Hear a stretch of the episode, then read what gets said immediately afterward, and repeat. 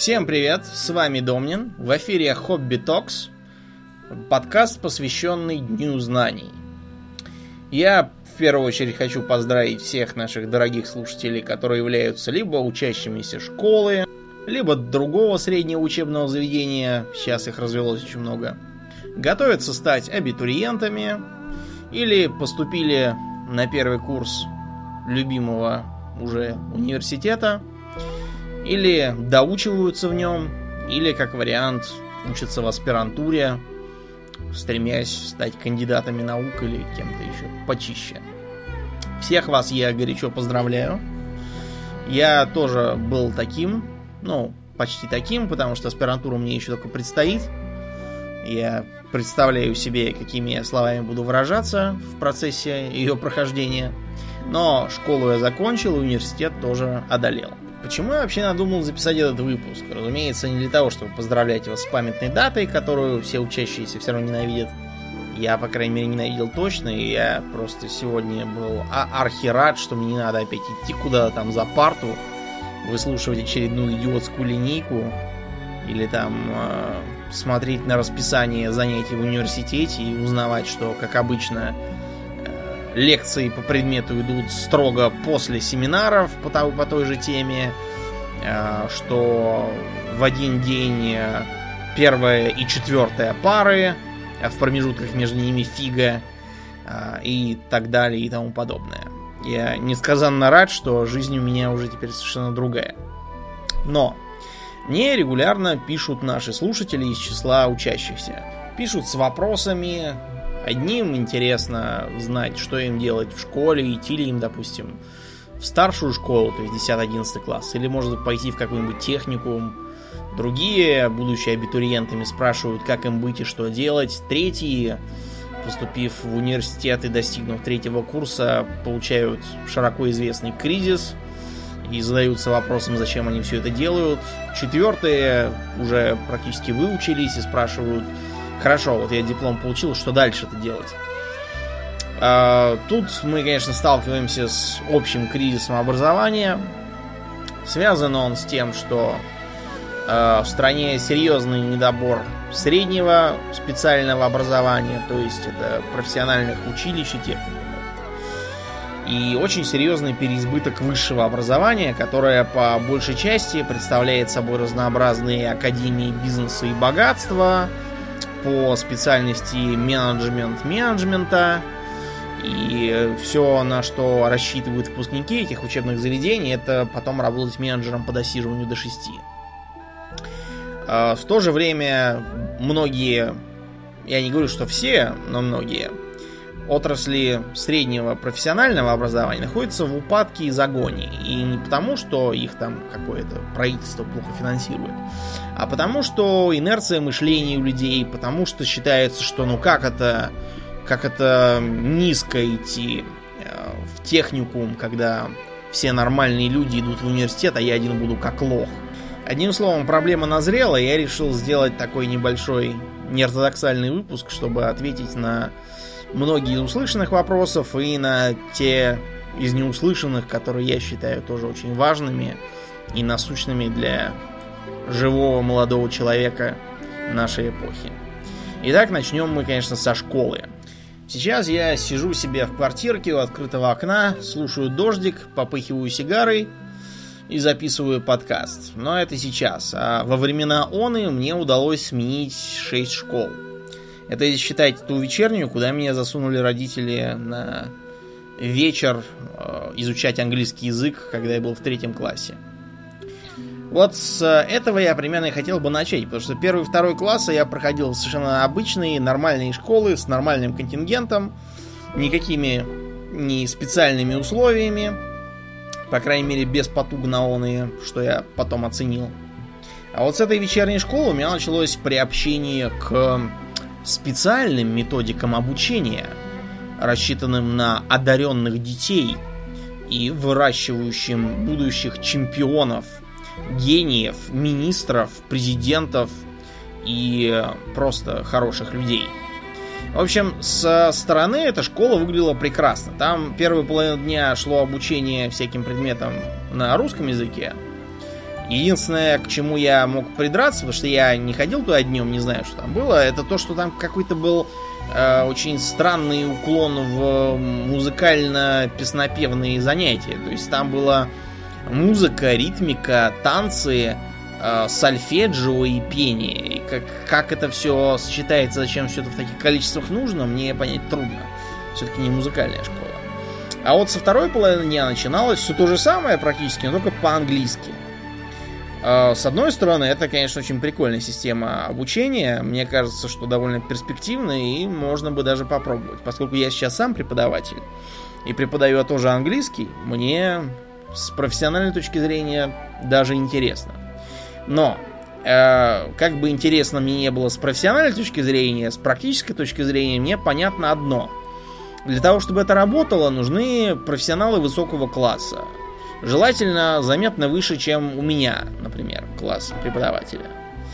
А вот то, что было в той школе, оно не могло называться преподавателями какого бы то ни было класса и преподавателями вообще, откровенно говоря, э, именовалось исключительно из вежливости. Я сразу говорю, если вдруг кто узнал школу, если кто-то в ней там учился и остался в полном восторге, мне абсолютно наплевать. Э, можете записать свой подкаст, где рассказать о замечательных достоинствах. Я лично рассказываю о том, что в этой школе мне заявили, что э, рабочий по-английски это века. Да-да-да, века. Ага.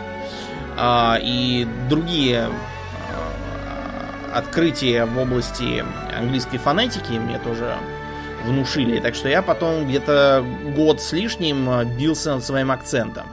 Потому что такого поганого произношения, как у меня, это даже у тех, кто с нуля изучает, быть не может. Мне его не то что не поставили, мне его целенаправленно испортили ввиду тупизны, непрофессионализма и безграмотности. Потом лично у меня есть очень серьезные претензии к тому, а, какие предметы выбирались для прохождения на английском. Вот, например, а, предмет под названием SpeechPad.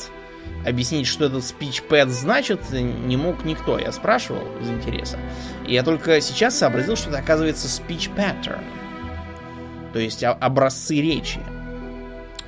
А, обучение этим образцам велось примерно, знаете, как э, все эти туристские разговорники, где э, пишется русская фраза, как пройти библиотеку, а потом пишется русскими буквами очень корявый вариант на местном языке. Э, никакого понимания даже, где одно слово кончается, а где другое начинается, не закладывалось. И э, фраза «My name is Кирилл» у меня очень долго воспринималась как одно длинное слово «манемис». Это сейчас смешно, но вот лично мне тогда было вовсе не смешно. Э, кроме того, был, например, такой замечательный предмет, как труд. Э, на этом труде мы клеили там всякие поделки, аппликации, какие-то там яйца с глазками куриные делали. Э, и смысл английского на этих занятиях заключался в том, чтобы выучить слово scissors, то есть ножницы, или слово glue, то есть клей. Вы понимаете, чтобы выучить 25 слов, которые мы там используем, не надо целый год клеить какие-то бумажки. Надо провести одно занятие на тему поделки, и все. А год на это убивать не нужно. Это трата времени пустая и забивание программы э, пустопорожним времяпровождением, чтобы замаскировать бездарность и неспособность организовать нормальное обучение. В общем, э, год тамошней учебы, к счастью, кончился, э, и моя семья решила перевести меня в обычную школу, где английский преподавали, по-моему, три дня в неделю, я уж не помню. Разумеется, найти такую школу где-нибудь в своем районе было нельзя, и меня поэтому э, перевели учиться за 10 километров. Нужно было разъезжать. При том, что жил я там на таком фронтире, куда цивилизация доходила очень условно, и ездить приходилось на автобусе, а потом еще на метро. При этом на автобусе гораздо дольше, чем на метро. И по расстоянию, и по времени. Ну и плюс всякие замечательные э, особенности новостроек типа одной крошечной дорожки, по которой ломятся орды граждан в автомобилях, ибо метро нет. Вот, и надо стоять в пробках. А зимой особенно весело было, когда это все заносилось э, снегом по колено, и проехать было вообще невозможно. Приходилось вылезать и чесать пешком до ближайшей цивилизованной остановки. Надеяться, что там что-то такое поймается из идущих по кольцу автобусов. В этой школе преподавание велось э, с одной стороны по обычной программе, а с другой по так называемой гимназической. То есть выделялось два класса из трех – и они учились не по государственным учебникам, принятым в Москве, а по каким-то особенным некой фирмы Рекорд. Э, фирма Рекорд делала очень хорошие учебники по истории. Вот э, я, наверное, историей заболел именно тогда, потому что там были не просто учебники, там еще выдавались хрестоматии по всяким там средневековым и древним произведениям искусства. И можно было почитать, как это все там выглядело реально с точки зрения тогдашних людей. Это давало очень серьезный взгляд в прошлое и возбуждало интерес. Не у всех, конечно, но вот у меня точно. Но это история. А вот, например, эм, учебник математики вызывал ассоциации с тем старым анекдотом про э, сумасшедший дом, в котором решили проверить пациентов на вменяемость, задавая вопрос, э, сколько будет дважды два. И вот один отвечает 50 э, тысяч, второй отвечает вторник, а третий отвечает 4. Его спрашивают, а как вы догадались, что 2 2 это 4? Он говорит, так это же элементарно. Я 50 тысяч разделил на вторник. Э, если посмотреть в ответы к задачнику по алгебре тогдашнему, то в ассоциации возникали строго такие, потому что если задачи звучали как там э, упростите выражение, а в ответе написано «да», или там какая-нибудь задача дана, сколько там плотники понапилят дров, а в ответе 4х. Или что-нибудь в этом духе. Ну, проще говоря, эм, составители учебника не успевали сделать нормальный ответ. Они просто взяли и присунули какие-то левые ответы из другого учебника и пустили в печать. И люди поэтому учились. Большое спасибо фирме Рекорд, а именно тем, кто делал учебники по математике. Там пытались учить языку, английскому учили, ну, не то чтобы плохо или хорошо, нормально учили вполне. Э, мне к тому времени, к счастью, наняли на полтора года репетитора хорошего, который в меня вбил английский достаточно, чтобы я потом мог самостоятельно его изучать и идти сильно впереди программы. Достаточно сказать, что Э, экзамены по английскому, которые проводились каждый год, требовали написания так называемых топиков в количестве, по-моему, 10 или 12 штук. То есть э, тематических текстов на какую-то там заданную по заданному названию. Там, моя семья или там мое хобби. Я это все тоже там писал и что-то там куда-то сдавал, но э, как только писал, сразу забывал про это, потому что все топики я при э, вытягивании билета тут же выдумывал из головы на месте и ничего не учил заранее. Примерно тогда э, я заметил, что школа это своего рода замкнутый мирок. Замкнутый, потому что то, чему там учат, да, это полезно и нужно, по крайней мере, в глобальном стратегическом плане. Но зачастую применимо либо только в школе, либо, что еще хуже, только в конкретной школе с конкретным преподавателем. Это мне стало ясно уже в пятом классе, когда э, директриса, почему-то игравшая роль исторички, э, она просто читала параграф из учебника и таким образом думала, что ведет урок. Она решила как-то раз блеснуть своими собственными познаниями и брякнула, что, оказывается, команда футбольная «Спартак» названа в честь Спарты. Но я-то уже прочел учебник до конца, и там уже добрался до Рима и восстания Спартака, поэтому я взял и сказал, что ничего подобного. И названа в честь предводителя восстания рабов. Э, тут же схлопотал два журнала и понял, что э, яркой индивидуальностью блистать лучше в других местах, а не на этих занятиях. Еще там у нас был очень полезный предмет, как граждановедение. Обычно э, его заменяют так называемым обществознанием, э, которое, на мой взгляд, вообще представляет в школе какой-то странный предмет, э, рассказывающий, как там написано в учебнике, о добре и зле, о морали, о любви и дружбе, но все это делающий таким э, топорным и кухонным языком, что на подрастающее поколение это не действует никак. А вот граждановедение учебник был замечательный, потому что там э, объяснялось, как работает уголовный кодекс.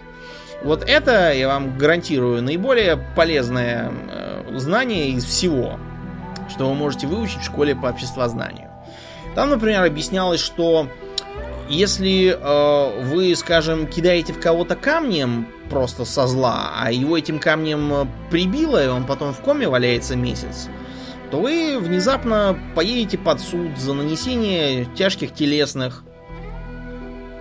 Там будет, да, конечно, написано, что вы это нанесли либо по преступной самонадеянности, либо еще как-нибудь. То есть неумышленно. Но вам от этого сильно слаще не будет. Там, например, объяснялось, что все сказки про то, что за совершенные преступления нельзя заехать на зону до 18 лет, или там для отдельно одаренных там чуть ли не до 20 там, или до 25, это уж совсем, мне кажется, быть дураком.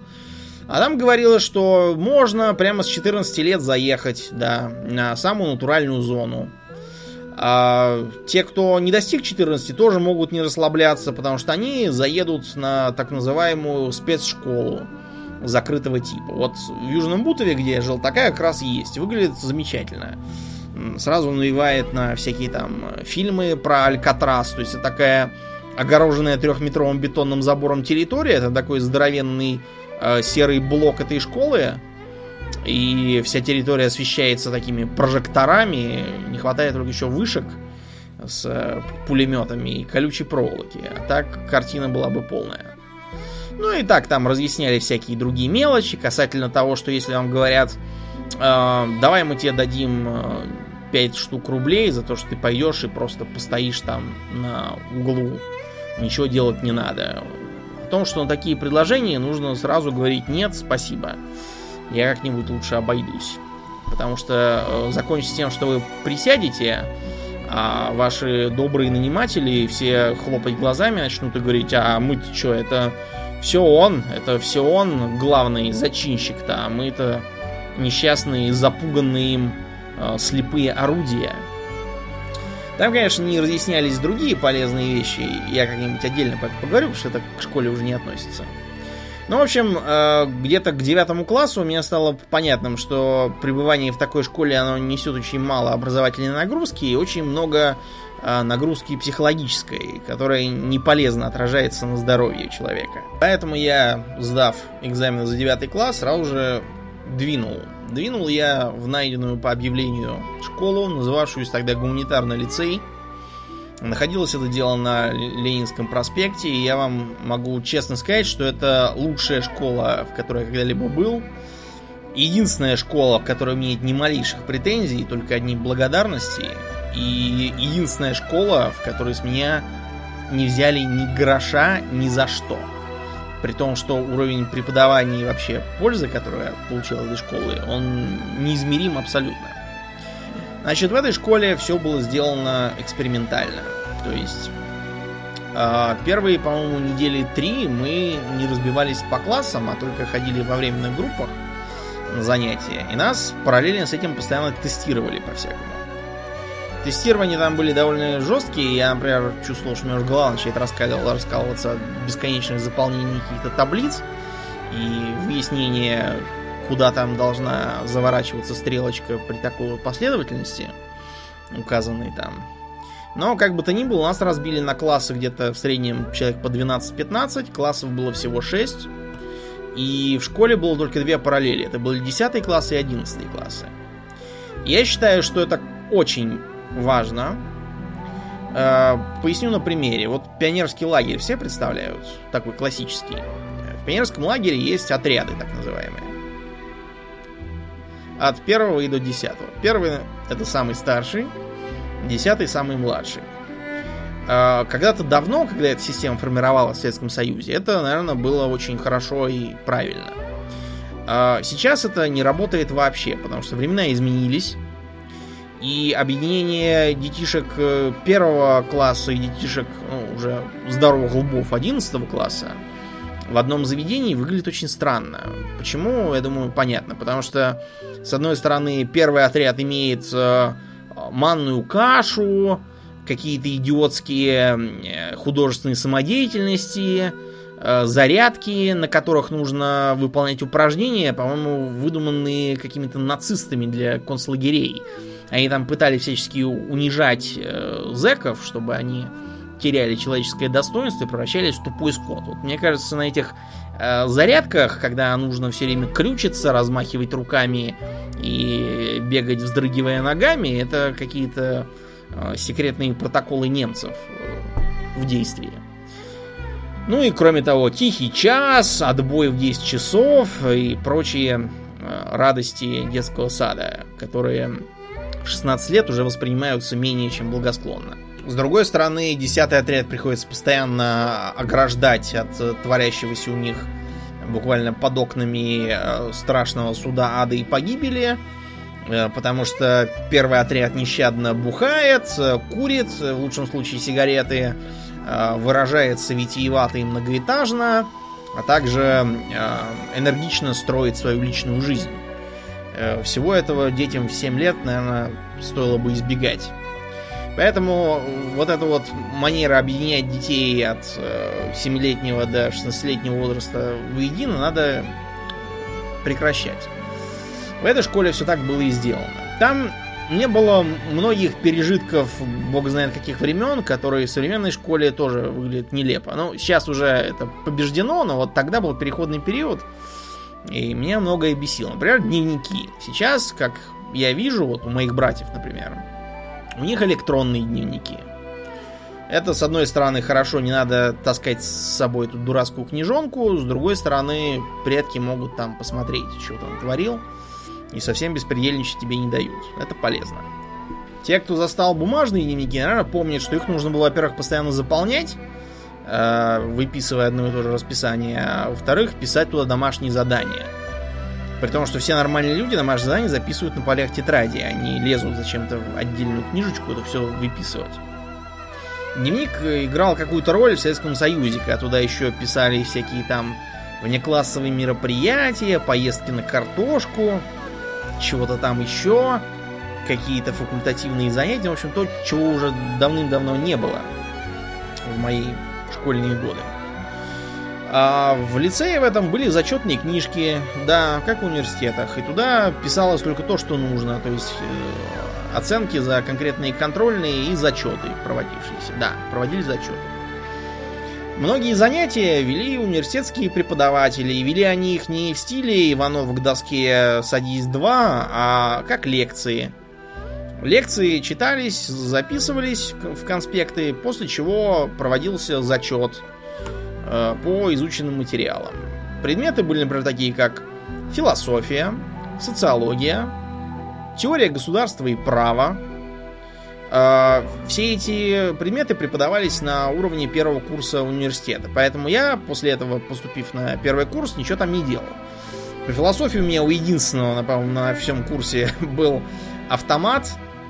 А, по другим предметам я тоже сидел и считал ворон, потому что все это уже знал и имел подготовленные конспекты. Очень хорошо работало. Кроме того, а, там не было всяких других странных затей, типа там сменок каких-то. Все равно заставить больших э, уже подростков их носить это нереально. Не было идиотской физры, заключающейся справа в беготне кругами, потом в делании идиотских упражнений, а под конец в игрании а, во что-нибудь. Например, если класс состоит э, повально из карликов, кургузых и недомерков, то надо играть в баскетбол.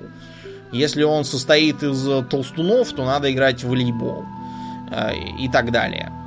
А в лицее был совершенно не так. Там был весь э, пятый этаж отведен под физру, там был тренажерный зал со штангами и тренажерами. Да, старыми, но вполне эффективными и надежными.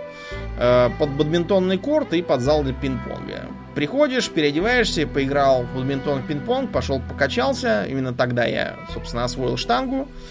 До этого я был таким худеньким как тростинка, меня можно было сдуть от громкого чихания в сугроб. А там я взялся за собственное здоровье и приобрел определенную мышечную массу. От этого же лицея меня отправляли на известную в узких кругах телепередачу «Умницы и умники», в которой, напомню, главным призом является бесплатный доступ в МГИМО без экзаменов, или, если повезло добраться до финала, вне конкурса что делает это, ну, для сколь-нибудь толкового человека уже э, можно считать делом решенным поступления. Э, там я побывал, заработал два ордена. И самое главное, заработал ценный совет не возиться с передачами, а пойти и сдать экзамены. Э, господин Вяземский, ведущий, сказал, что для меня это будет гораздо более простым и полезным вариантом. И тратить даром время. Сдал я выпускные экзамены и отправился поступать. Э, небольшой, э, небольшая ремарка на вот этих вот экзаменах 9 и 11 классов. Да, тогда не было ЕГЭ. Э, экзамены эти были абсолютно формальными, несмотря на это, очень многие страшно переживали за них. Примерно так же, насколько я вижу, переживают современные девятиклассники за какие-то там ГИА или что там у вас проводится. Э, нигде эти ГИА не учитываются. Все, что вам там рассказывают про их важность, это простое вранье. Э, то, что вас родители накручивают, это просто их попытки вас заставить лучше учиться. Это похвальные попытки, но мне кажется, в данном случае они перебарщивают. Поэтому плюньте на этот ГИА, лучше сразу начинайте думать, что вы будете делать по окончании, то есть по сдаче ЕГЭ, куда вы пойдете. Решать это надо желательно начинать уже в девятом классе, потому что дальше вам нужно специализироваться. А, нет, я не говорю, что если вы проучитесь в общеобразовательном учреждении 10-11 класс, и вы от этого сразу все потеряете и никуда не попадете. Нет, вполне можете прекрасно справиться и без этого. Но я считаю, что такая возможность есть, и грех ей не пользоваться. Нужно сразу подыскивать себе специализированное учебное заведение. Если вас интересует гуманитарий, вот как, как меня интересовал, идите в лицей вроде моего.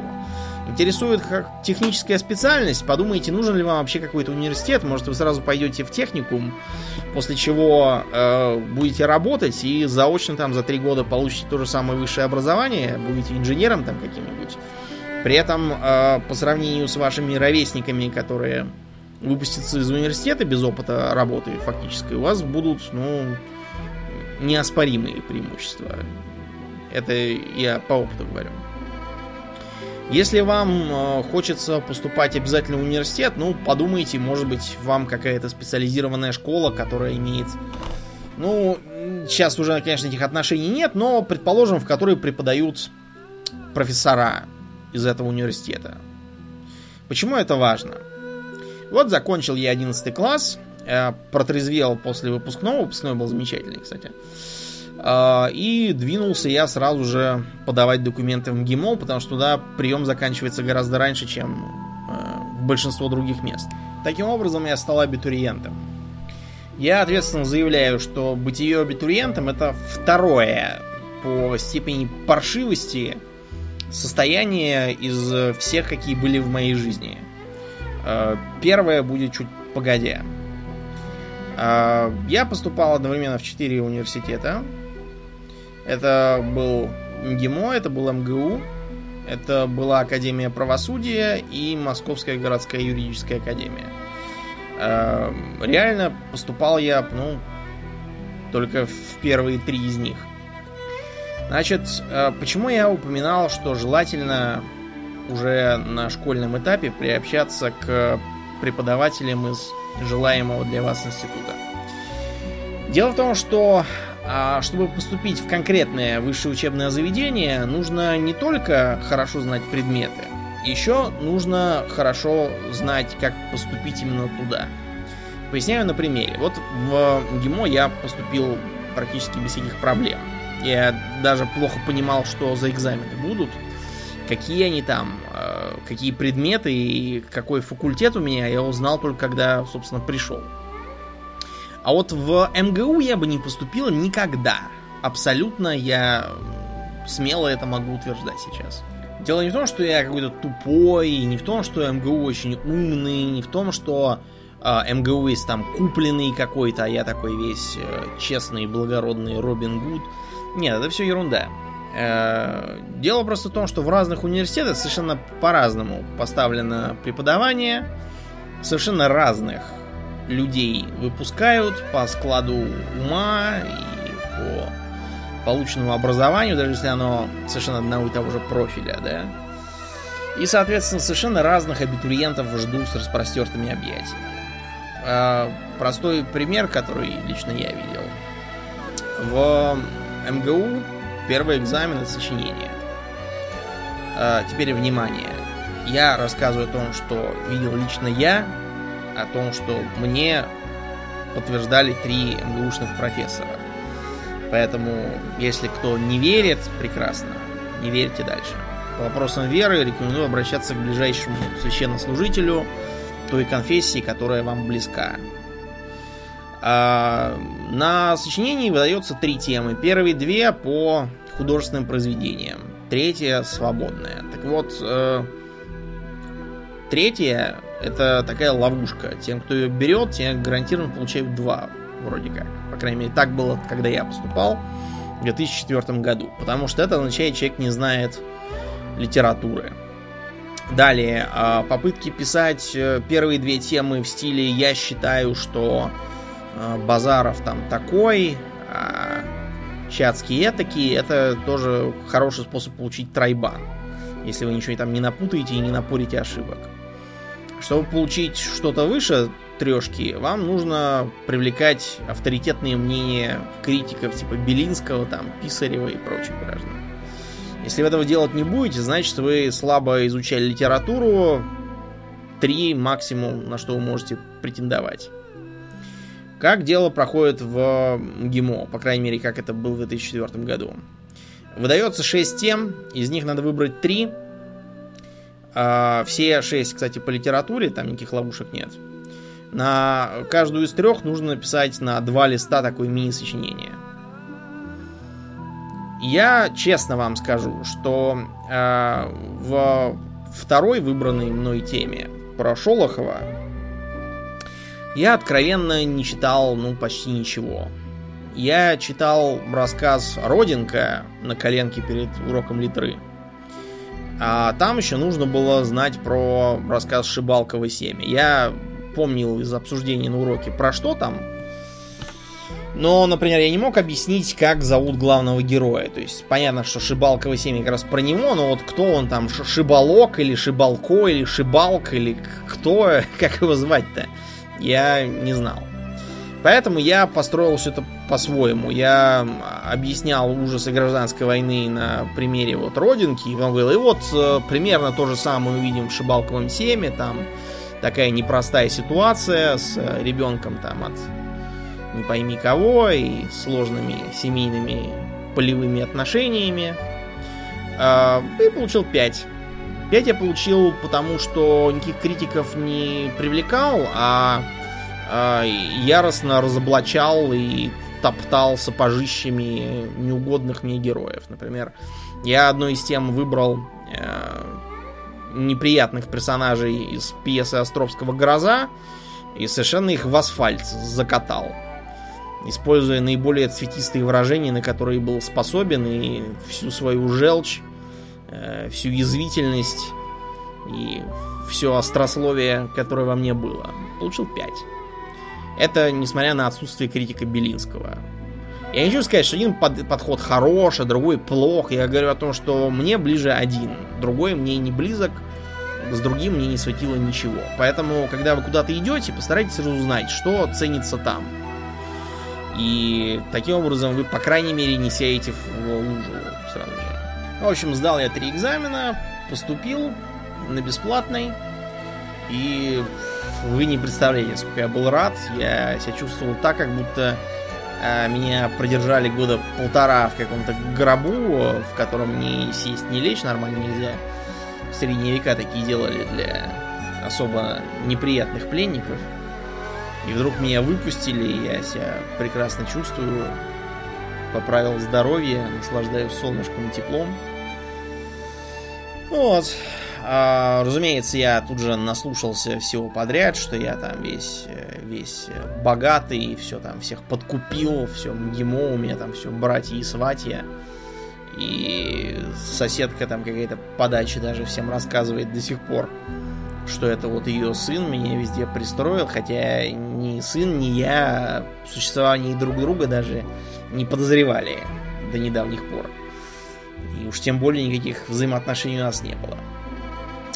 А среди других внезапно поступивших я потом наблюдал противоположное явление. Это стремление доказать, что никакой коррупции нет, что все кристально честно. И главным аргументом у них было то, что ну вот попробуйте прийти к ректору с чемоданом денег, и вас выставят вон. Но я предлагаю просто не впадать в маразм, да, а, и узнать, например, что если вы придете к судье с чемоданом денег, то вас в лучшем случае действительно выставят вон, а в худшем просто сядете за э, попытку удачи взятки. Э, утверждать на этом основании, что у нас кристально честные суды и там никаких взяток быть не может, я думаю, не возьмется никто. А разгадка очень проста. Взятки даются через прокси. Как правило, э, путем найма правильного адвоката. А, этот адвокат, как правило, из бывших судейских там или прокурорских каких-нибудь, и э, он назначает абсолютно любую э, плату за свои услуги, имеет право. Получив ее он из этой суммы, но обязательно другими купюрами, чтобы никаких там меченых не попалось, передает это кому надо всем заинтересованным лицам. И все. Что-либо доказать очень трудно. Также работает и в университетах. Берется репетитор правильный, он тоже заряжает совершенно любые деньги и тоже передает своих каких-нибудь там денег, немеченных, заинтересованным лицам э, в учебном заведении. Я ничего этого не делал за досадным отсутствием денег. Э, в университете первый курс запомнился тем, что все э, просто разбухали от важности. А, все чувствовали себя чуть ли не без пяти минут элитой. А, все строили планы, как они там будут все дипломатами чрезвычайно полномочными послами. Или там, как вариант, крутыми бизнесменами везде подряд.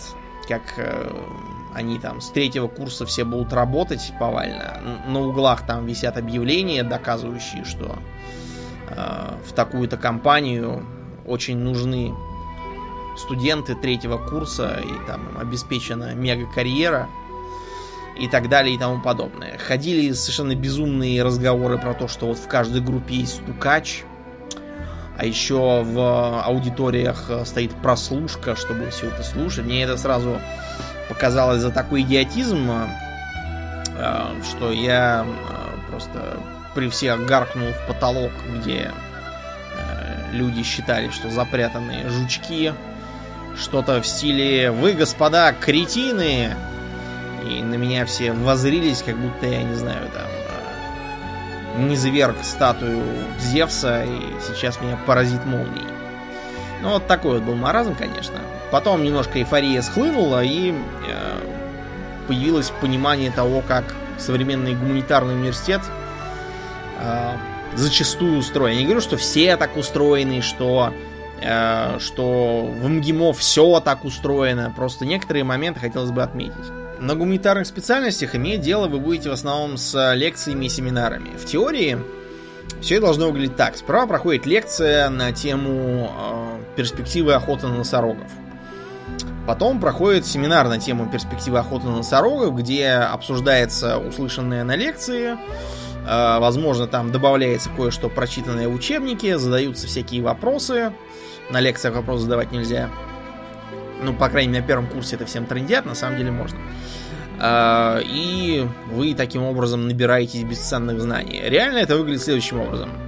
Лекции делятся на э, первый тип а, а, абсолютно бесполезные, не имеющие ни малейшего отношения к тому, о чем будут спрашивать на экзамене, состоящие наполовину из рассказов престарелого полупьяного лектора о том, что США это деревня, и что в прошлом году вот у него был один студент, который постоянно жевал жвачку, а он считает, что жевать жвачку нельзя, потому что тогда он поставит бутылку водки на кафедру и будет пить.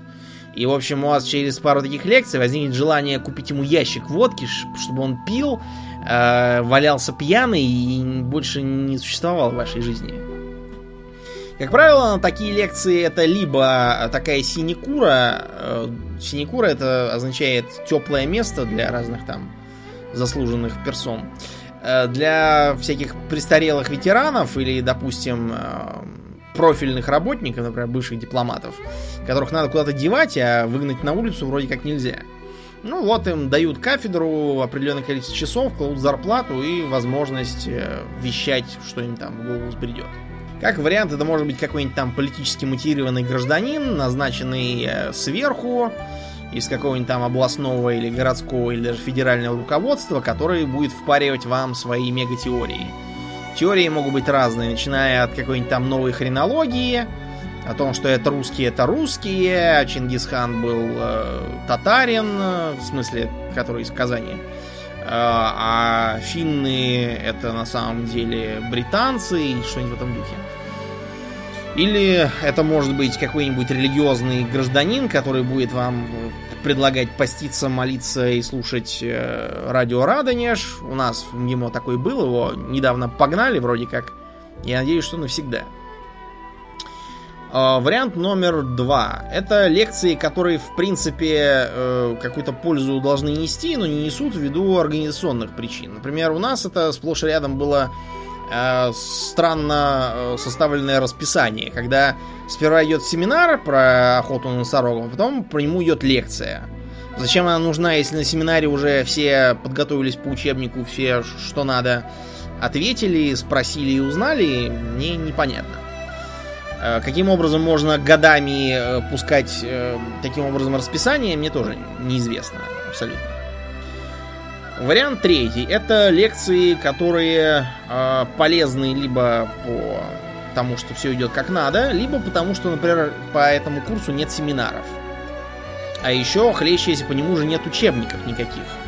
Потому что это какой-нибудь очень специфический предмет, там, типа, э, не знаю, охота на носорогах по методу профессора Петрова, которого читает, собственно, профессор Петров обладающий некими уникальными знаниями, которые больше нигде не найдешь. А, вариант последний это лекции, которые бесполезны, но которые, тем не менее, все ходят. Ходят потому, что лекции интересные, лекции читаются каким-нибудь э, колоритным персонажем, которые пусть и не полезны с точки зрения экзамена, но, вероятно, пригодятся когда-нибудь потом или, по крайней мере, ну, позволяют как-то по-новому взглянуть на привычные жизни предметы. У нас такими обычно были всякие лекции по политологии.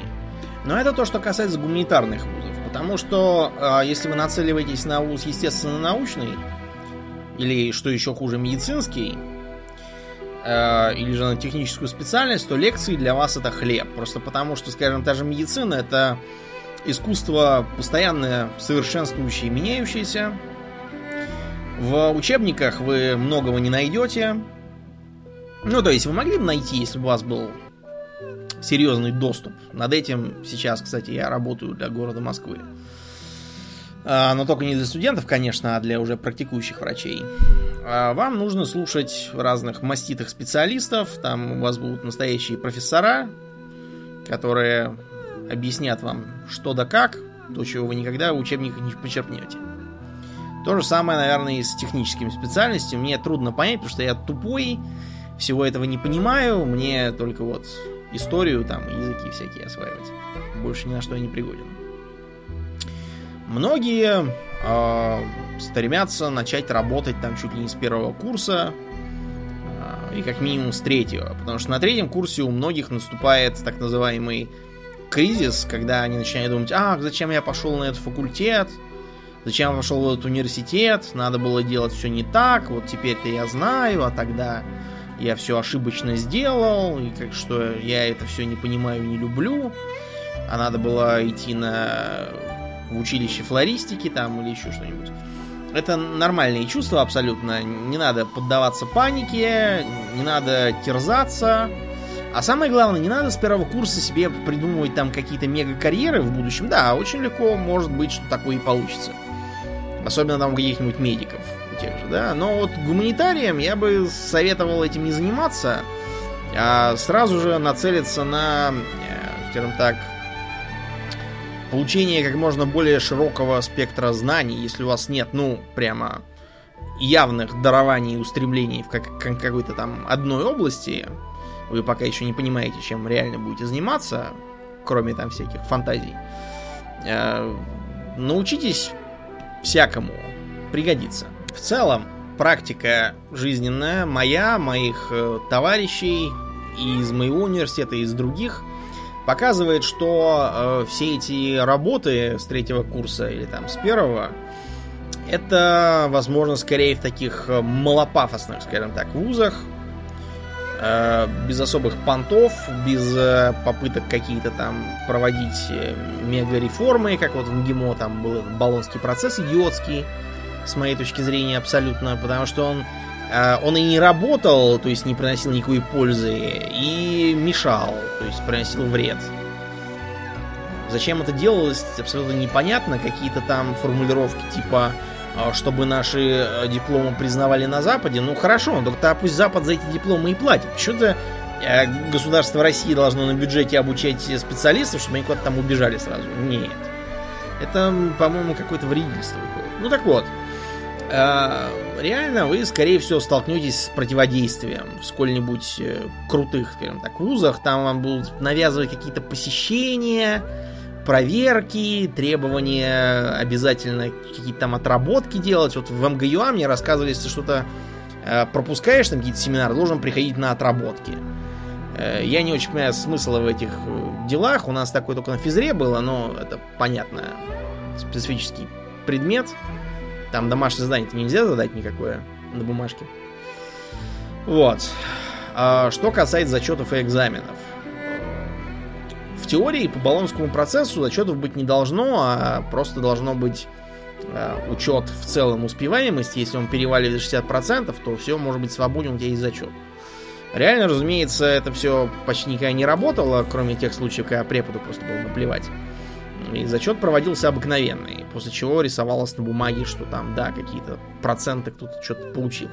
Если у вас какие-то проблемы с преподавателями, ни в коем случае не устраивайте конфликтов, никаких там разбирательств, типа вы несправедливо мне ставите что-то там на, на экзамене, это вам не поможет, только навредит. Если вы видите, что да, действительно дело плохо, но тут надо идти в обход. Э, пытаться пробить насквозь несговорчивого какого-нибудь там старого хрыча, это дело гиблое.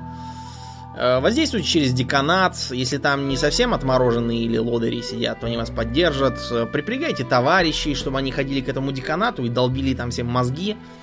Тем, что наш э, товарищ Петя Сидоров, замечательный студент, все хорошо учит, а вот э, старый хрыч его не взлюбил. Э, я, например, делал так, да. Спасибо моим товарищам. Если кто-то меня слышит, тем, кто меня поддерживал, я до сих пор очень благодарен. Можно попробовать через э, кафедру тоже это решать. Например, потребовать, чтобы вам сменили преподавателя. Опять же, потребовать не в смысле э, ломиться и говорить, я Д'Артаньян, а вы тут все э, старые коррупционеры, я требую. Нет, делать не надо. Э, часто будет попадаться, опять же, речь про гуманитарные специальности, я говорю о том, чего видел. Будут попадаться всякие маловменяемые задачи, вас будут учить непонятно чему, у нас, например, вот был э, спецкурс английского, где мы должны были проходить типа домашнее чтение. Там э, преподаватель тужился говорить с кембриджским акцентом, на котором никто не говорит, кроме, э, как может быть, на аудиозаписях для советских школ с таким идиотским псевдобританским акцентом. Вот. И яростно протестовал, например, против современных просторечных сокращений в американском английском. Э, на это можно только плюнуть и переждать, потому что э, вы не забывайте, для вас все эти преподаватели, они фактически никто. Через полгода вы почти всех из них уже никогда не увидите. Поэтому держитесь, кивайте, поддакивайте, слушайте, воткните уши наушники, занимайтесь своими делами. На лекциях он вообще большинство населения делало задания там всякие домашние по языкам. И читала книжки и вообще с пользой применяла время. А, вернемся к трудоустройству. Да, а, иногда бывают такие возможности трудоустроиться, но реально вот то, что я видел, меня с курса практически никто этого не делал. Я не берусь утверждать это потому, что вот прям так невозможно. Нет, возможно. Например, работать репетитором вполне можно неплохо зарабатывать. Правда, там поднапрячься, конечно, придется. Особенно речь идет о языках, например. А, опять же, играет роль то, что вы, допустим, студент какой-нибудь там Мариса Тореза, это одно, а если вы э, студент э, Академии бизнеса и богатства, то это совсем другое. Скорее всего, клиентура у вас будет гораздо меньше, и э, доходы от этого тоже меньше, так что не очень понятно, стоит ли это делать. С другой стороны, в Академии бизнеса и богатства наверняка никто не будет обращать внимание, ходите ли вы туда вообще, учите ли вы там чего-нибудь, можете устроиться куда-нибудь и заниматься чем хотите. Тем, что приносит деньги вам лично. И более ценный практический опыт. В любом случае, наверное, э, курсу ближе к пятому, это смотря что за вуз и что там за система, повторюсь, из-за дурацких нововведений понять, что, где и как невозможно, и как это будет через полгода тоже предсказать нельзя. Но, например, те, у кого осталась э, специальность, ну, то есть пятый курс, да, который полгода вроде как вас чему-то учат, а остальные полгода вы пишете диплом. То есть реально никто ничего не пишет, а занимается пьянством, гулянством и прочими делами. А вот на этом этапе уже, скорее всего, нужно устраиваться куда-то. У меня, например, один товарищ есть, который 4 курса отбыл, а пятый курс а, он, он как бы просто бросил фактически, уехал в ныне покойную страну Ливию. И там зарабатывал на строительстве железной дороги такие деньги, что когда ему стали звонить и говорить, а почему не ходите на занятия? Он говорит, потому что плевать мне на ваши занятия, я получил диплом бакалавра, до свидания. Можете меня отчислять, как хотите, за что хотите. На этом все наши дела завершаются общие. Но может и не завершаться. Вы можете решить остаться в аспирантуру или там пойти дальше. Или просто в магистратуру, например. Тоже можно. Э, тут надо разбирать то, что э, есть, скажем, те, кто идут в магистратуру и остаются на кафедре, потому что у них есть желание вести научную работу, там, и еще что-то, или там от армии там какой-то скрываться, или какие-то еще свои причины могут быть у человека, это одно. Другое, есть многие специальности, в том числе языковые, с которыми дальнейшее трудоустройство довольно туманное. За исключением того, что вы останетесь на кафедре скажем, какой-нибудь редкий, никому реально не нужный язык, там какой-нибудь, не знаю, э, племени Ягуа, ну, я утрирую, конечно, такого предмета нет, вот, но может быть неплохим вариантом стать преподавателем. Многие молодые преподаватели, они как раз из тех, кто почуял отсутствие других перспектив. Это плохо сказывается на общем качестве преподавания, но к сожалению, ничего не поделаешь. Но вот вы более-менее закончили учебу и думаете, что делать дальше. Если у вас нет связей, вы не можете быть пристроены там сразу куда-нибудь к какому-нибудь Глебу Владимировичу или Льву Самойловичу, то э, вы можете столкнуться да, с проблемой того, что либо пресыщение рынка товарищами с вашей специальностью, это касается всяких экономистов, гуманитариев многих тоже, юристов, и некоторых других. Либо, что специально достаточно редкое и непонятно зачем нужное, либо, ну, это там какое-нибудь театроведение. Э, регулярно в интернете пишут, ах, я вот учился и грыз гранит науки, чтобы э, открыть тайны веслоухих ежей, но оказалось, что этой стране не нужны веслоухо-ежелогии, или как там называются те, кто их изучает. И поэтому я э, уезжаю в, не знаю, там, в Италию и буду там зашибать бешеные деньги. Я не знаю, что там кто будет зашибать, потому что, мне кажется, в Италии тоже никому нафиг такое не надо. Я просто призываю помнить, э, никто силой не гонит ни на какую специальность. Э, перед тем, как куда-то идти, надо думать Э, просто объяснение, а я хочу быть театроведом, оно может разбиться потом об жестокую реальность.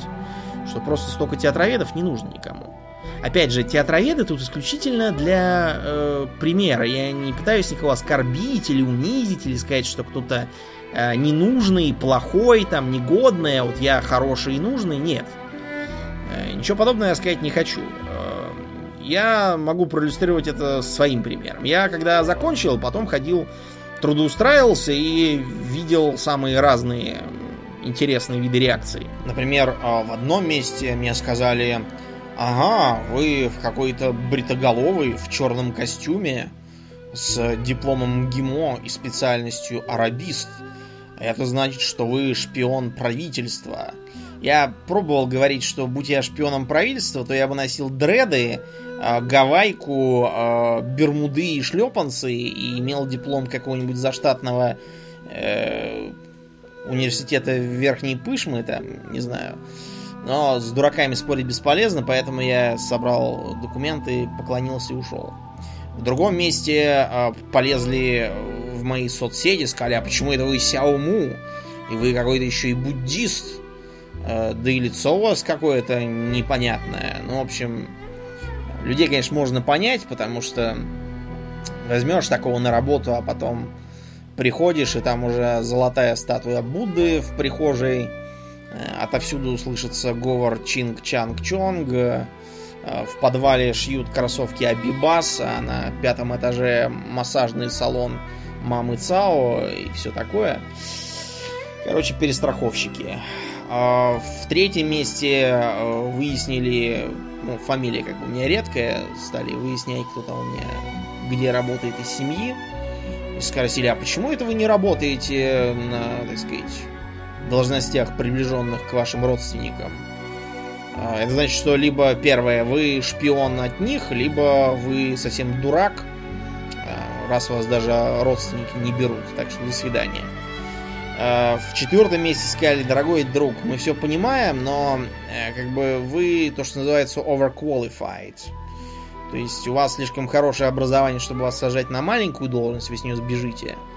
И чтобы сажать вас на большую должность, мы вас просто не знаем, и непонятно, какой у вас опыт и как вы себя покажете в деле. Так что до свидания.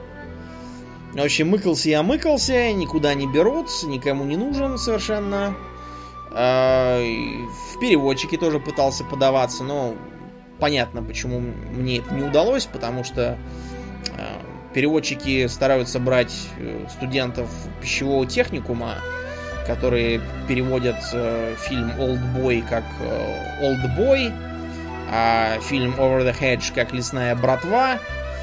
Вот, я там совершенно не нужен и даже вреден буду э, устоявшемуся порядку. Поэтому я, промаявшись довольно долгое время, вот если бы кто-то умный рядом оказался и дал мне совет, я бы, конечно, не терял такое количество месяцев зазря. Сразу занялся тем, что называется self-employment. И э, я рекомендую, ну, всем, кто по разным причинам остается без работы, хотя у есть все данные, и трудолюбие, там и мозги, и кое-какая специальность есть, заняться чем-нибудь, что вы можете делать фрилансом, или, по крайней мере, как бы будучи сами, сами своим начальником. Я, как знающий языки и имеющий навыки обращения с людьми, занялся преподаванием. Сперва фактически это было репетиторство. Получал разнообразную школоту, кое-кого хорошо научил. Некоторых товарищей, которые были от рождения контуженные, мне не удалось никак. Я от них отказался, потому что не хочу брать деньги за зря. Но в итоге дело пошло очень неплохо, и я практически ничего не делая, нельзя сказать, что сходив там вечером два часа потрепать языком, это такой тяжелый труд. Тем более, если человеку нравится общаться, и нравится преподавать, и нравятся языки. Я, ну, имел 1035. На первых порах я вообще считал, что это какие-то сокровища гномов. При тогдашней моей нищете это было немыслимо. Потом завел контакты э, делать технические переводы всякие. Было поначалу жутко трудно, я ничего там не понимал. Наверное, переводил, ну, на уровне выпускников пищевого, но э, в отличие от них я быстро научился, выяснил там всякие трудности и особенности. И переводы пошли так хорошо, что любой может зайти в Сбербанк России и там поинтересоваться, скажем, э, содержимым терминалов. Не тех, которые оплаты, а разных специализированных. Например, тех, которые продают разные там банковские продукты. Это э, надо идти в разные центральные отделения. Вот то, что там написано на английском, и значительная часть того, что написано на русском, это плоды либо моего перевода, либо моей редактуры, либо там чуть ли не напрямую моего сочинения. Я брался практически за все, что мне предлагали мои контакты, заработанные в том числе преподаванием. Я, например, одно время работал э, помощником риэлтора, тоже на этом зарабатывал. а потом получил предложение занять более ответственную руководящую должность. И прекрасно живу сейчас. Преподавание не бросил, работаю в достаточно солидной конторе, одной из лучших в Москве, и в России тоже не последний. По вечерам там преподаю, например, деловой английский, который изучил на ходу, благодаря тем же самым переводам и своей теперешней работе. Главное это мыслить нестандартно. Э, не надо нацеливаться на какую-то вымышленную Японию 60-х годов, где все, э, получив диплом, немедленно э, стригутся под бобрик, надевают пиджак и идут в какой-нибудь там Митсубиси, кланяться начальству и через 10 лет становиться сами какими-то менеджерами, а через 20 лет директорами. При этом даже не думая куда-то там перейти или там найти себе место получше или какие-нибудь там подработки или свое дело завести. А вот от этих иллюзий надо избавляться сразу, желательно еще в универе. Сейчас так никто не делает. Э, все эти карьерные лестницы, которые пропагандируются в кино, имеют очень мало отношения к действительности. Э, регулярно можно слышать жалующихся людей на то, что я вот выполнял все приказания начальства и там приходил раньше всех, уходил позже всех а меня вот не повышают, а повышают каких-то там взятых со стороны непонятных граждан из других компаний, а они ничего не сделали для этой конторы, а я все там же сижу, и мне еще и говорят, что сейчас кризис, и меня могут выгнать. Ну, если вы э, хотите кланяться, носить кофе, и замечательно это делаете, вы приготовьтесь к тому, что вы так до старости будете ходить, потому что кто еще так здорово справится с этой задачей, кроме вас. Э, надеяться на то, что вас когда-то там заметят и повысят, можно, может быть, даже так и будет. А может быть, нет. И лучше задуматься о переходе на другую работу, на более козырную должность. Еще раз повторяю, что все это ни в коей мере не истина в последней инстанции, это специфический взгляд с очень ограниченного угла зрения, базирующийся только на моем небогатом жизненном опыте – который, как я думаю, может быть кому-то умеренно полезен. Кому-то, может быть, не полезен. Не надо слепо следовать всему, что я говорю. Просто примите к сведению, намотайте там на ус. И, может быть, когда-нибудь вспомнится и понадобится. На этом, пожалуй, на сегодня все. Я еще раз поздравляю всех с Днем Знаний. Э, по возникающим вопросам можно не стесняться писать в личку мне. Э, Аурлиена лучше этим не беспокоить, он человек занятой и семейный, а я бродячий монах. К тому же общаться люблю. Так что обращайтесь, если хватит мозгов, может, чего-то там посоветую, придумаю. Ну а теперь до новых встреч. Я надеюсь, что в следующие выходные мы с Аурлиеном скооперируемся и произведем на свет очередной выпуск на исторические темы. С вами был Домнин. До новых встреч!